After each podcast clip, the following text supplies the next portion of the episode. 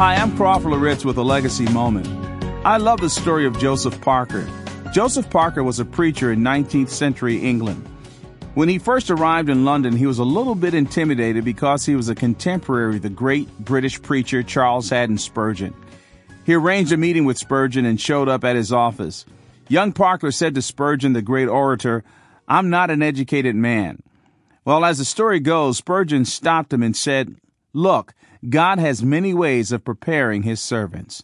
The rest is history. Out of that meeting, Parker left with great encouragement, and he went on to become, in his own right, one of the greatest preachers of the 19th century. See, God puts a premium on availability.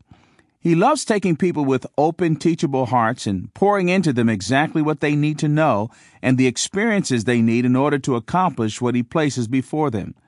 Listen to these words in Acts chapter 4, verse 13.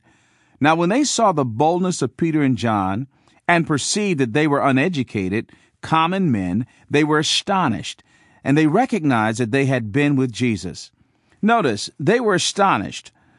But what made them marvel like that? Despite the fact that they were untrained and uneducated, they said that they had been with Jesus. I want to balance this by saying God does want us to develop our minds, and if He opens doors for education, we need to pursue it. Ah, but formal education is not God. Here's what I want you to remember today take courage. God will give you everything you need in order to do what He's called you to do. The question is like Peter and John, and like Joseph Parker, are you willing to make yourself totally and completely available to Him? More information about the ministry of Crawford Loritts can be found online at livingalegacy.org.